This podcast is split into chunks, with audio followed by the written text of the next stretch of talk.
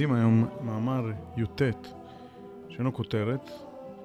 האורחים נתנו לו כותרת יבוא לארץ, ומאמר זה מקביל במידה רבה למאמר י"ז, מאמר ביקורת לשלום העולם, או מאמר תיקון העולם.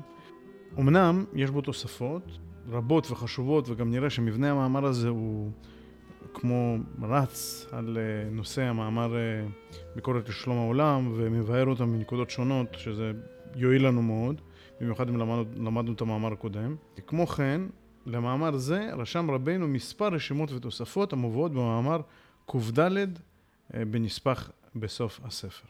אז אנחנו נלמד את המאמר הזה, אני חושב, בשני שבורים, הוא קצת ארוך, כדי שנוכל להתעכב על הדברים בצורה מספקת. אם כי נרוץ עליו, כי כבר ראינו חלק מהדברים מוסברים במאמר י"ז, מאמר ביקורת לשלום העולם. אז ככה אנחנו מתחילים. א', שני דברים חיוביים בהחלט ישנם בעולם, שהם אמת ושלום. כי אין לך מזיק ביותר מהשקר והקטטות. ועם כל זה, נמצאים משמשים בעולם בהפך גמור, בניגוד לגמרי אל תפקידם.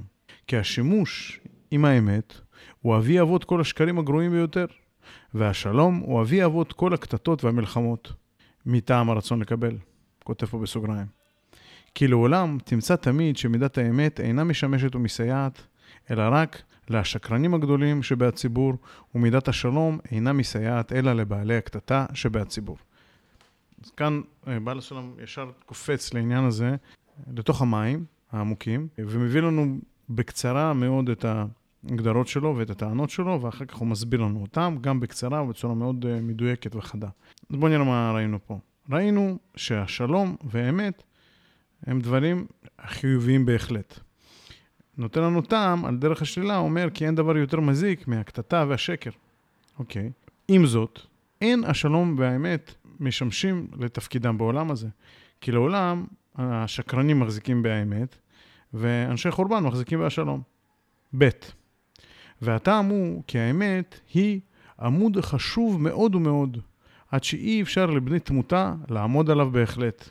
ואין כלל בידינו האמת הברורה, והיא מעורפלת תמיד, והשקרנים מוצאים תמיד בה צד החלש להתאחז בה ולגזול את החלשים בכוחה. באופן שכוחה של האמת נמצא תמיד ברשות השקרנים לגמרי, ואינה מצויה כלל לחלשים ולצדיקים שיוכלו פעם להסתייע על ידה במשהו. ראינו את הדברים המקבילים לאלה במאמר י"ז, לא נתעכב על זה. נאמר שוב, אנחנו רואים את התופעה הזאת, אה, ובעל הסולם אומר שזאת תופעה כללית. זה דבר שככה בנויה המציאות שלנו, ויש הסתרת האמת, ואנשים צדיקים שהם מחזיקים באמת מחד, מאידך לא יכולים להפוך את האמת הזאת למפורסמת במידה מספקת. זה ככה אני מהסוף אומר. אבל אם נסתכל על ההתחלה, אומר לנו שאמת היא עמוד חשוב מאוד. מאוד מאוד. כי הכל, העולם בנוי על פי האמת, וחשוב לסדר את העולם על פי האמת, אבל אין לנו יכולת לבני תמותה, זאת אומרת, בעלי מוות, בעלי הרצון לקבל, ועל מנת לקבל, אין להם יכולת להחזיק את האמת הזאת ביד.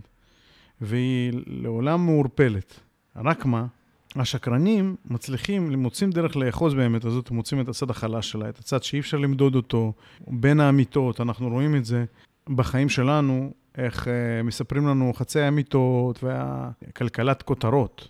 עיתונים מפרסמים, לוכדים את הקוראים על ידי כותרות פרובוקטיביות שהן בכלל לא קשורות לאמת, אלא למשהו שיכול uh, לתפוס את uh, תשומת uh, ליבם או את תדהמתם של הקוראים. לרגע, כדי שיוכלו לפתוח את דף האינטרנט ולהיחשף לאותן פרסומות שיש שם. או להיות חשופים להנדסת תודעה כזאת או אחרת. והנדסת תודעה זה, זה מה שאנחנו חווים בצורה כזאת או אחרת במשך כל ימי חיינו, כי האמת היא מוסתרת. אומר, והשקרנים נאחזים, מוצאים איזשהו צד חלש באמת, נאחזים בה לגזול את החלשים בכוחה. להגיד, בוא, חוכמת הקבלה זה מדע בכלל. בואו אני אראה לכם, זה, זה נראה כמו מדע. אה, בעל הסולם אמר שפנימיות זה מה שחשוב, לא החיצוניות. אז אפשר לעזוב את הדת. זה כי הצד החלש של האמת. אבל באמת הוא חלש לא מצד העובדות, אלא מצד זה שאנחנו, הרצון לקבל שלנו, רוצה להתנתק מהמחויבויות וההגדרה המחויבת של דת, ההגדרה שמחייבת אותנו להיות כפופים אה, לבורא עולם בכך שהוא מגדיר את, uh, מכלכל אותנו וגם נותן לנו את התפקיד שלנו, ולא ניתן לברוח מהתפקיד הזה, אז אנחנו, נוח לנו לברוח מהעניין הזה, ואז יש שקר גדול, אגב, שאחראי להרבה מאוד חורבן על הדרך, שחוכמת הקבלה היא לא דת אלא מדע בלבד. זה רק דוגמה, אפשר לראות עוד הרבה דוגמאות כאלה, ואני לא רוצה להפוך את השיעור הזה למדי פוליטי. ממשיכים. רק עוד דבר אחד אני רוצה לומר, אני מאמין מאוד למה שכותב פה בעל הסולם, ודברים שלו הם uh, משמעותיים בשבילי. לכן כשהוא אומר, באופן שכוחה שהאמת נמצא תמיד ברשות שקרנים לגמרי, ואינה מצויה כלל לחלשים והצדיקים, שיוכלו פעם להסתייע על ידה במשהו. אז כשהוא אומר כזה דבר חזק וחד משמעי, שהם תמיד נמצא, אני מאמין לו. אני מאמין לו. צריך לראות את זה, איך זה בא לידי ביטוי בחיים שלנו, אבל אנחנו צריכים להיות זהירים. נמשיך. ג' ועל דרך זה, השלום, עם כל היקר והצורך שבו לחברה, אינו מצוי בידינו למעשה להשתמש עמו.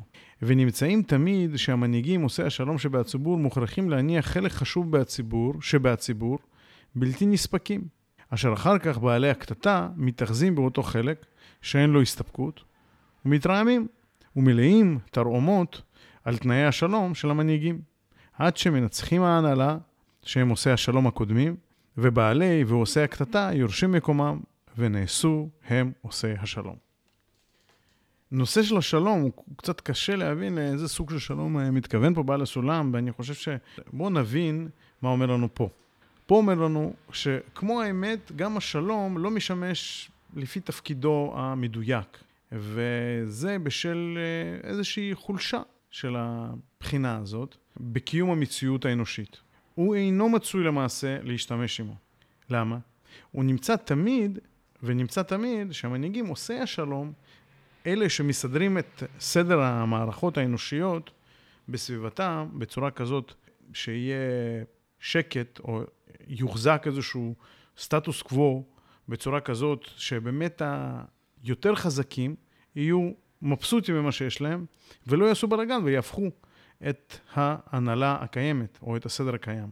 אבל, אבל, תמיד כשהחלשים שאותם משאירים בלתי מסופקים, כי ממילא אין להם כוח לעשות הפיכה, ואפשר לנצל אותם, ובכך לשמור את הסדר, הם חומר דלק לאותם בעלי קטטה שירצו להשתמש בחסרונות שלהם, ממש כמו כשהקליפה משתמשת בנו ונאחזת במקומות של החסרונות, להגיד, לא, עכשיו אנחנו נתקומם, אין לנו מה להפסיד, כמו שכתב uh, קרל מרקס, אין לפועל מה להפסיד אלא את השלשלאות שבהם הוא כבול.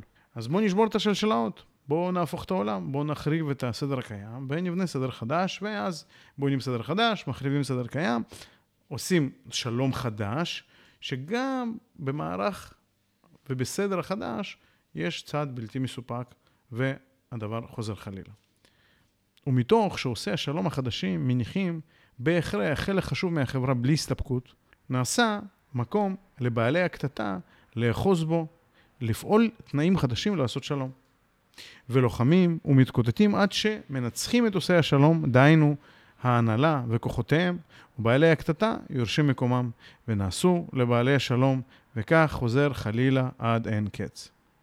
אין סוף דוגמאות כאלה בהיסטוריה, אנחנו רואים את זה אפילו בהיסטוריה של מדינתנו, שהיא היסטוריה מאוד מאוד קצרה, אנחנו יכולים לראות את זה.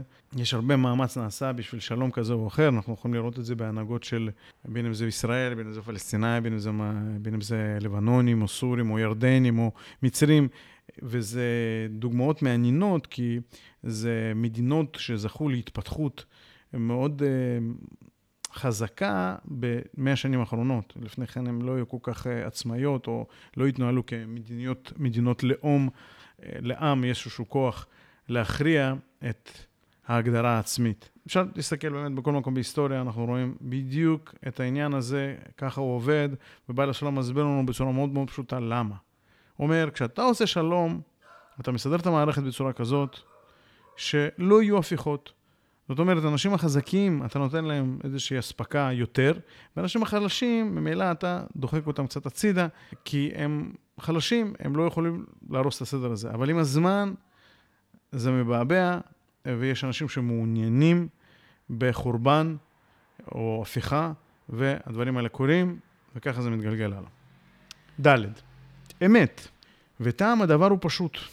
כי מתוך שהשם יתברך הוא יחיד, על כן הנמשך ממנו מחויב להיות בבחינת יחיד. ולפיכך נמצא החוק שכל העולם לא נברא באמת, אלא בשביל אדם יחיד. ולפיכך, כל אדם יחיד שבחברה רוצה לבלוע לתוכו ולנצל את כל בני החברה וכל רכושם להנאתו. כי כל אלו לא נבראו, אלא למענהו המוחלט כדי לשמשו, והוא האמת המוחלט. מטעם שורשו, להיותו ענף הנמשך מיחידו של עולם. בפסקה אחת נתן לנו פה לראות את שורש הבעיה, אם תרצו במרכאות אני אומר בעיה, נושא השורש היחידיות, כל אדם בא לעולם כענף שבא משורשו, שהוא הבורא יתברך, שהוא יחידו של עולם, וכך כל אדם מרגיש שהוא יחידו של עולם, וכל העולם לא נברא אלא בשבילו, וכל האמצעים כשרים כדי שהוא יוכל להמשיך להתקיים ולהצליח. וזאת האמת, וזאת האמת, ואנחנו... קשה לנו עם האמת הזאת מחד. מאידך, האמת הזאת היא מקיפה את כל הוויית חיינו מהרגע שאנחנו נולדים. חולשת בעלי הצדק והחסד. עכשיו אנחנו מדברים בעצם למה אנחנו לא מצליחים למצוא איזון ואיפה הקשיים במציאת האיזון בין המידות, אה, ארבעת המידות, אמת, חסד, שלום וצדק, שאיתם אנחנו עובדים לטובת בניית החברה.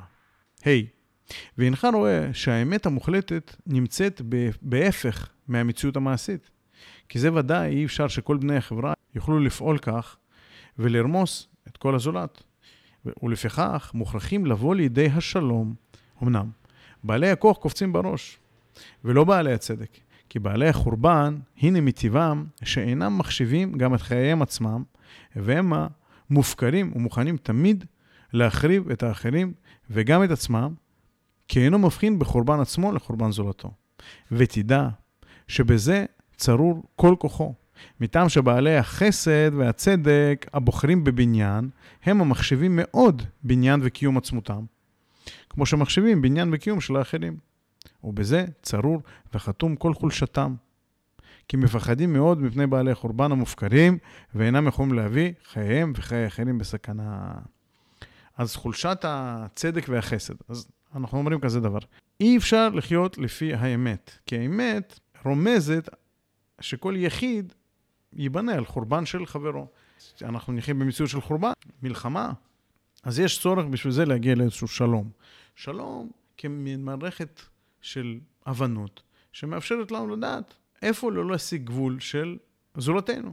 ואנחנו תמיד שואפים להשיג את הגבול הזה ולהשתלט ולדרוס אה, את החלש שבחברה שאנחנו, כשאנחנו רואים אותו, כי זה טבוע בנו. אנחנו מוכנים ורוצים להיבנות על חורבן של חברינו. לעתים אנחנו נפחד ממישהו יותר חזק, אז אנחנו נשמור שם על איזשהו שלום במרכאות, אני אומר. אומר, אנחנו צריכים להבין שצריכים שלום. אבל אומר, במקום שבעלי צדק יבנו את הסדר הזה ויחלקו גבולות בצורה צודקת בחברה, קופצים בעלי חורבן. למה? כי הם הראשונים שקופצים, זה כל כוחם, לא אכפת להם לאבד מה שיש להם, לא אכפת להם להחריב את עצמם או את האחרים, או את הסדרים הקיימים. הם רוצים עכשיו לקדם איזה משהו, הם מאמינים באיזה משהו, והם uh, פועלים מיד ובכל הכוח. אבל בעלי בניין שבחברה, הם לא כאלה, הם אוהבים לשמור את הדברים, וזה, בזה נבחנת חולשתם, שמחד הם רוצים לשמור על הקיים, אבל הם לא קופצים, הם לא זזים לשבור דברים קיימים. ואפשר uh, להתווכח על זה, אבל uh, נראה שכשאתה רוצה לקנות משהו חדש, אתה איפשהו צריך לתת למשהו ישן למות ואפילו בצורה יזומה להרוס אותו. אז זה מה שמעכב את בעלי הבניין, ולכן דווקא בעלי החורבן הם אלה שבאים לעשות שינויים, להנהיג שינויים בעולם או סדרים בעולם. בעלי החורבן הם תמיד עושי השלום. אז כתוצאה מזה, בעלי החורבן הם נהיים עושי השלום. ובואו נראה מה כותב לנו פה באות ו'. והנה נתבהר שהכוח נמצא תמיד ביד, בידי בעלי החורבן. והחולשות מצויות בהכרח בידי בעלי הבניין, שהם בעלי החסד והצדק, ומתוך כך נמצאים תמיד עושי השלום ביד בעלי החורבן, דהיינו ההנהלה שבחברה. וכמובן שהם אינם מסוגלים להטיל שלום בחברה כולה, מלבד שאין זה בגדר האפשרות כנ"ל, כי בהכרח נשארים המיעוט בלתי מרוצה מתנאי שלום. כי כל עיקר של בעלי החורבן או עושי השלום אלו, לא באו לבנות, אלא לנצל את כל החברה כולה. ועד כמה שיוכלו ליתן אותם תחת רגליהם. ומתוך כך משאירים מיעוט חשוב, בלתי מרוצים, שהם חומר חשוב, מוכן, שיוכלו בעלי חורבן שבחברה הנשארים לשמש עמו להנאתם ולעשות קטטות ומריבות עד לנצח עושי השלום הישנים ולרש מקומם, וכן חוזר חלילה עד תיקון העולם. תמונה שמצטיירת לנו פה, שכל הסדר האנושי הוא משחק בידי בעלי החורבן. קופצים בעלי החורבן ואומרים בואו נחריב את הסדר הקיים, נבנה סדר חדש. נעשה סדר חדש. אני חושב על אירופה אה, מאה ה-17, בזמן של הרבה גילויים חשובים ו... וסדרי עולם חדשים, צרפת של מאה ו-17. אז הנה, תחשבו, המלך לואי 14 אה, הופך את צרפת למעצמה, והוא משנה סדרים. אז האצולה, הם תמיד ישלטו על דברים, אפילו להיות הומלס uh, או חסר בית, זה מחוץ לחוק. לכן הם רואים אותך מסתובב בעיר, ואתה נראה כמו איזה מסכן בלי, בלי בית, כולאים אותך, ואפילו לא הורגים אותך. מצד אחד. מצד שני, יש מעמד של חקלאים אה, או יצרנים שבחברה, אבל הם כפופים תחת מכונת המלחמה הגדולה והשמנה של לואי, שרוצה פה לשחק, עם ה... לשחק את המלחמה הזאת, או לשחק את המלחמה הזאת, פה בים, פה ביבשה.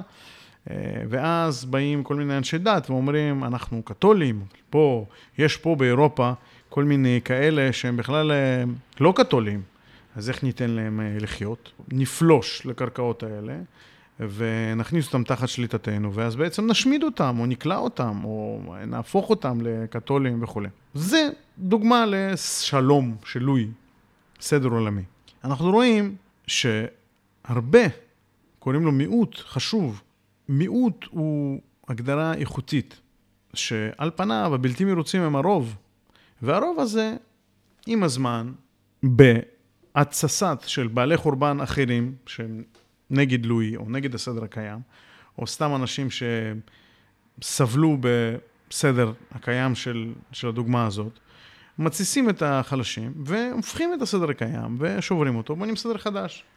כמו שבדיוק קרה בצרפת לאחר התקופה הזאת, המהפכה הצרפתית, ובאמת גם הייתה עקובה מדם, וגם היא לא החזיקה הרבה מעמד, וגם שם הייתה הפיכה של הפיכה וכולי, ככה המשיך הלאה, ואפילו גם היום ממשיך בסדרי מערכות דמוקרטיות כאלה ואחרות.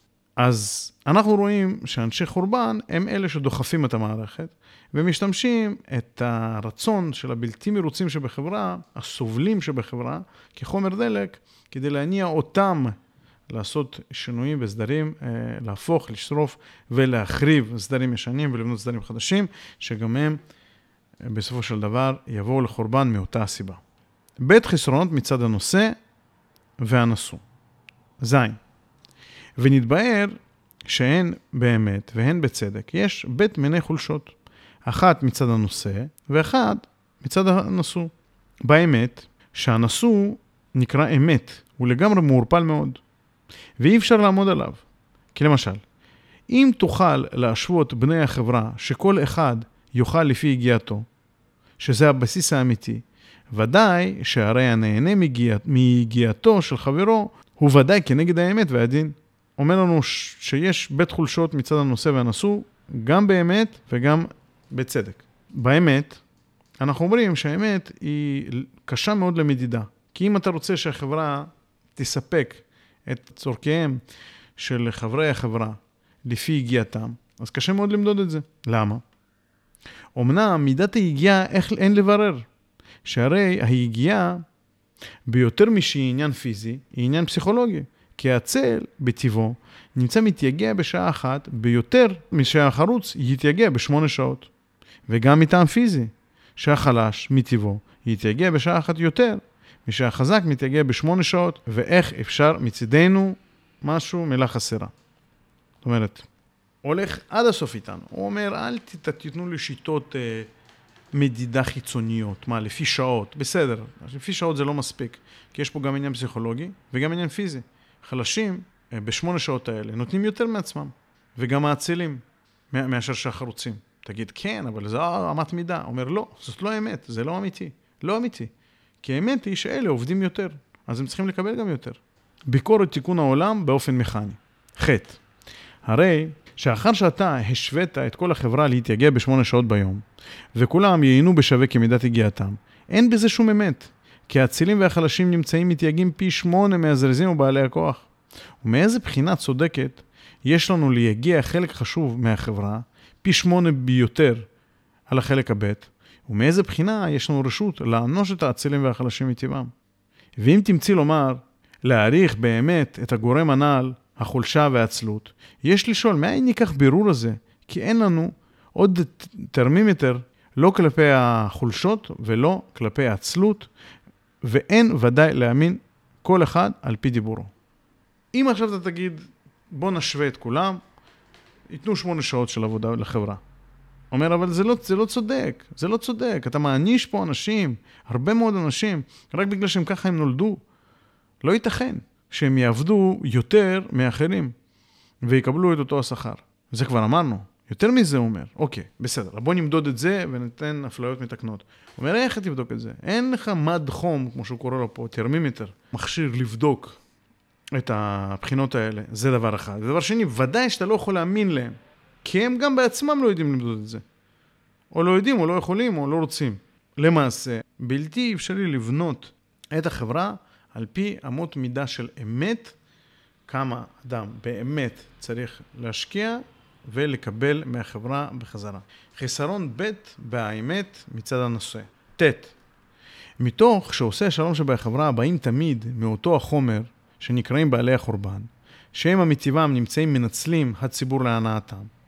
אם כך, מאחד ניקח את המשגיחים על האמת והדין שבחברה, כי ממין השקר לא יתגלה ניצוץ אמת.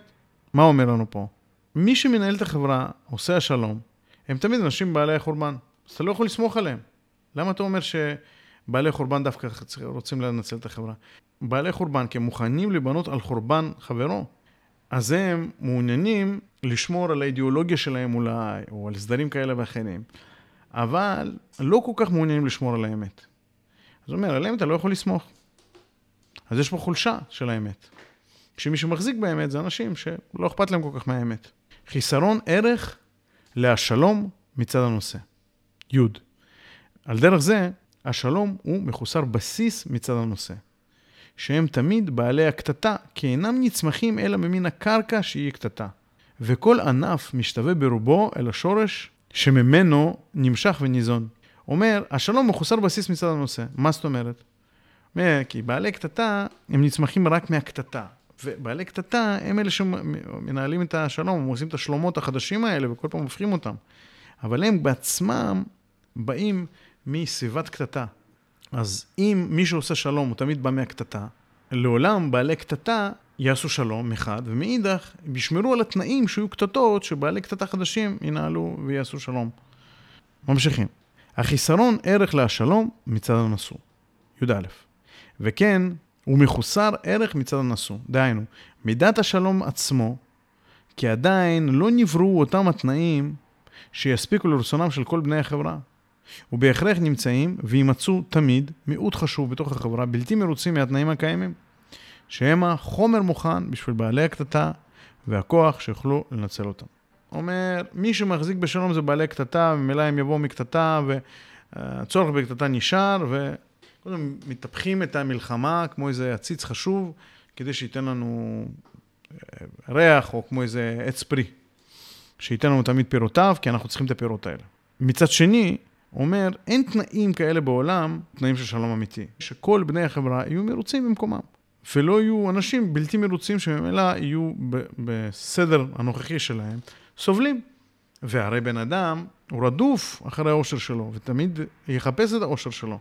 אז הוא תמיד יחפש איך לשנות את התנאים שלו לתנאים יותר טובים, ובעלי קטטה יבואו לנצל אותו וכולי וכולי. דיברנו על זה. אז זה בעיות של האמת ושל השלום. שעל פיהם קשה מאוד לבנות ולנהל את העולם. זאת אומרת, אין עוד דרך להשתמש בדברים האלה בצורה שלמה.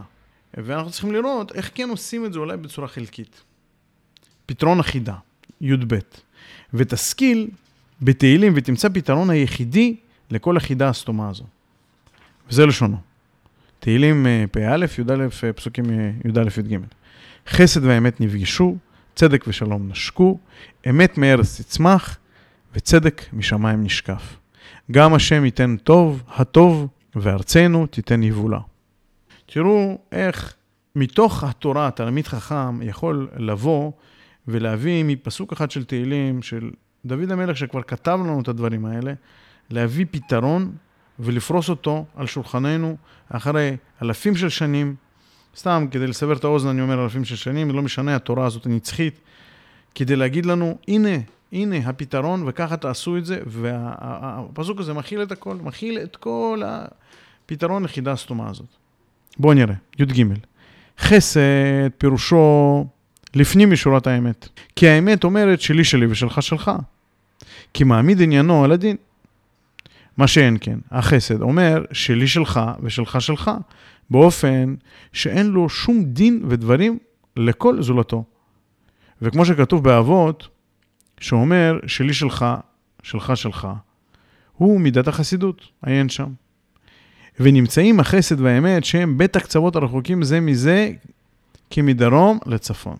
הזכיר לנו שחסד ואמת נפגשו, ככה אומר לנו בפסוק בתהילים. אז הוא אומר לנו קודם כל מה כל כך מיוחד שהם צריכים להיפגש. על פניו זה קשה, כי חסד הוא הפוך מהאמת. כי האמת אומרת שלי שלי שלך שלך, מצד אחד. מצד שני, מידת החסידות שלי שלך, שלך שלך. זאת אומרת, אני לא רוצה לעצמי שום דבר. אין איזשהו דין שמכריח אותי לקבל לעצמי, לא, אני מוכן לוותר. אז הוא אומר, הדברים האלה הם, הם שונים מאוד, הם הפוכים מאוד, כי האמת לא מסכימה לזה, והחסד לא מסכים לזה, לאמת. ממשיכים.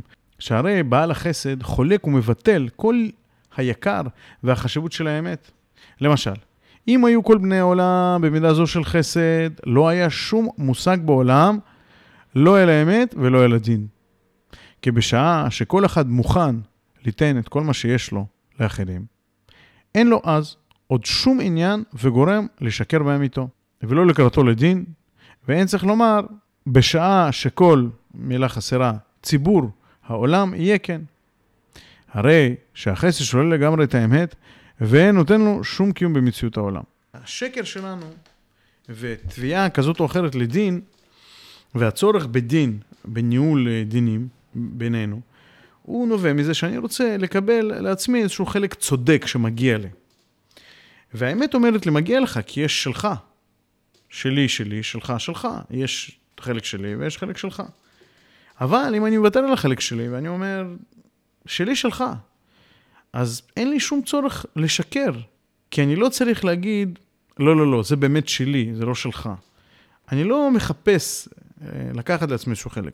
וגם, אני לא נזקק לשום דין, כי בעצם אין לי דין ודברים ביני לבין אה, זולתי. כל זה, השורש לכל הדברים האלה, זה הרצון לקבל לעצמנו, שאנחנו רוצים לקבל את איזשהו חלק ששייך לנו. ואנחנו רוצים אותו, כי החלק הזה הוא מוגדר, אנחנו חושבים שמשהו מגיע לנו, על, אה, על פי מידת האמת. הוא אומר, אז החסד, אם זה פועל בחברה או בעולם כולו, אז ודאי שלא צריך, אין ערך לאמת במצב כזה, כי אין שקר ואין דין. והאמת, היא משמשת את הדין. אמת שולל לחסד. י"ד. וכן האמת שולל לגמרי את החסד. כי אין זה כלל אמת ליתן את יגיעתו לכל מי שמזדמן לו. כי מלבד שהאמת הוא שאדם צריך לעצור רכושו לשעת הדחק, שלא יצטרך לגזול את יגיעתם של אחרים, הנה גם זה האמת מחייב שיניח את העודף מגיעתו לענפים הנמשכים ממנו כחוק הירושה, ולא לכל מזדמן. ומלבד כל זה, הרי איש כזה אינו מהיישוב, וכמו משוגע יחשבו אותו. וכמו שהוא עושה מעשה של היזק לעצמו וגם לאחרים, שגורם להם להתפרנס מיגיעת אחרים, שזהו השקר המזיק ביותר שבעולם. זאת אומרת, גם מהצד השני, תגיד חסד בסדר, אנחנו בחסד עכשיו לא צריכים את האמת. הוא אומר, אבל הפוך גם, הפוך, גם החסד עצמו, הוא מבטל את האמת. כי האמת, כשאתה צריך, מה שאתה מרוויח, מה שהוא שלך, הוא צריך להיות שלך, למקרה ואתה, פתאום אין לך, אתה צריך אוצר כדי שאתה לא תהיה טפיל ותצטרך לגזול מהחברה את החלק שלהם, שזאת האמת, זה אחד. דבר שני, כל מה שאתה עוצר, אתה לא צריך לפזר אותו לאנשים שאתה לא מכיר, או סתם אנשים חלשים, אלא אתה צריך לשמור אותם לאנשים שהם בעלי ירושה שלך, האנשים הקרובים אליך, הענפים שיוצאים ממך, כי זה כמו שאתה עוצר לעצמך, מאותו היגיון, מאותו טעם, שבמידה ויהיה איזשהו קושי, אז הם יוכלו להתפרנס מהדברים האלה ולא להשתמש ביגיעת אחרים, שזה לא, שזה לא אמת לקחת את החלק שלהם.